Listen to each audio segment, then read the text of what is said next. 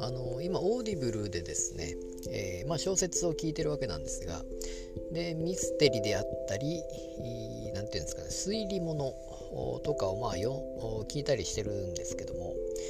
まあ、誰かも言ってたんですがやっぱり、まあ、聞いていると何て言いますか誰が誰だか分かんなくなってくるというようなことを言っていた方がいて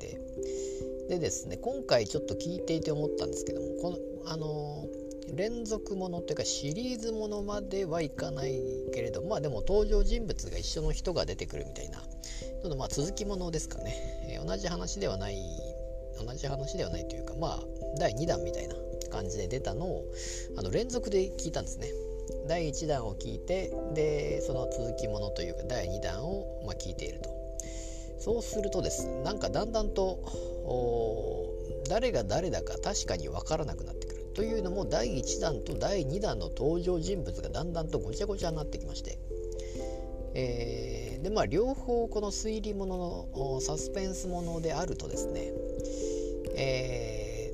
ー、それこそまあ似たような感じっていうのもちょっとおかしいですけども、まあ、設定が似てたりするっていうのが、まあ、あると思うんですね。でさらに言うとですね、えー、名前を呼んでいる登場人物は名前を呼んでるけどもまた違う名字で呼ぶ人がいたり、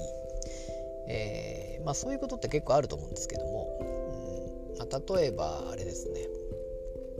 えー、大河ドラマで、えー、そのまあ相性というかその簡易で呼んだり自分の章とか言ってじゃあそれ誰なのみたいな感じに、ー、急に急にというか、まあ、なん誰だかわからないような感じに例えばですけども、まあ、そういう感じの呼び方が人によって違うわけですよねおそらくは。えーまあ、誰だ自分の章って誰でしたっけ？石田三成でしたっけ？よく言われるのが。まあその時の簡易なんでしょうけども、えー、自分の章って呼ぶ人がいたり三成と呼ぶ人がいたり、えー、石田殿みたいな。感じで呼ぶ人いるかもしれないですけども。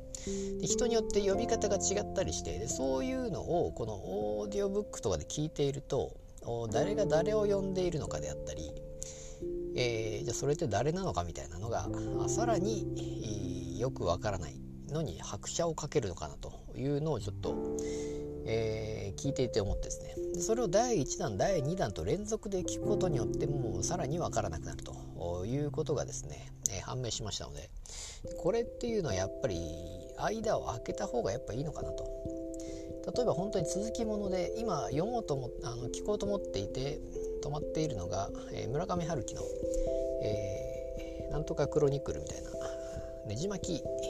クロニクルでしたかね、えー、それが何冊か出てるのででまああ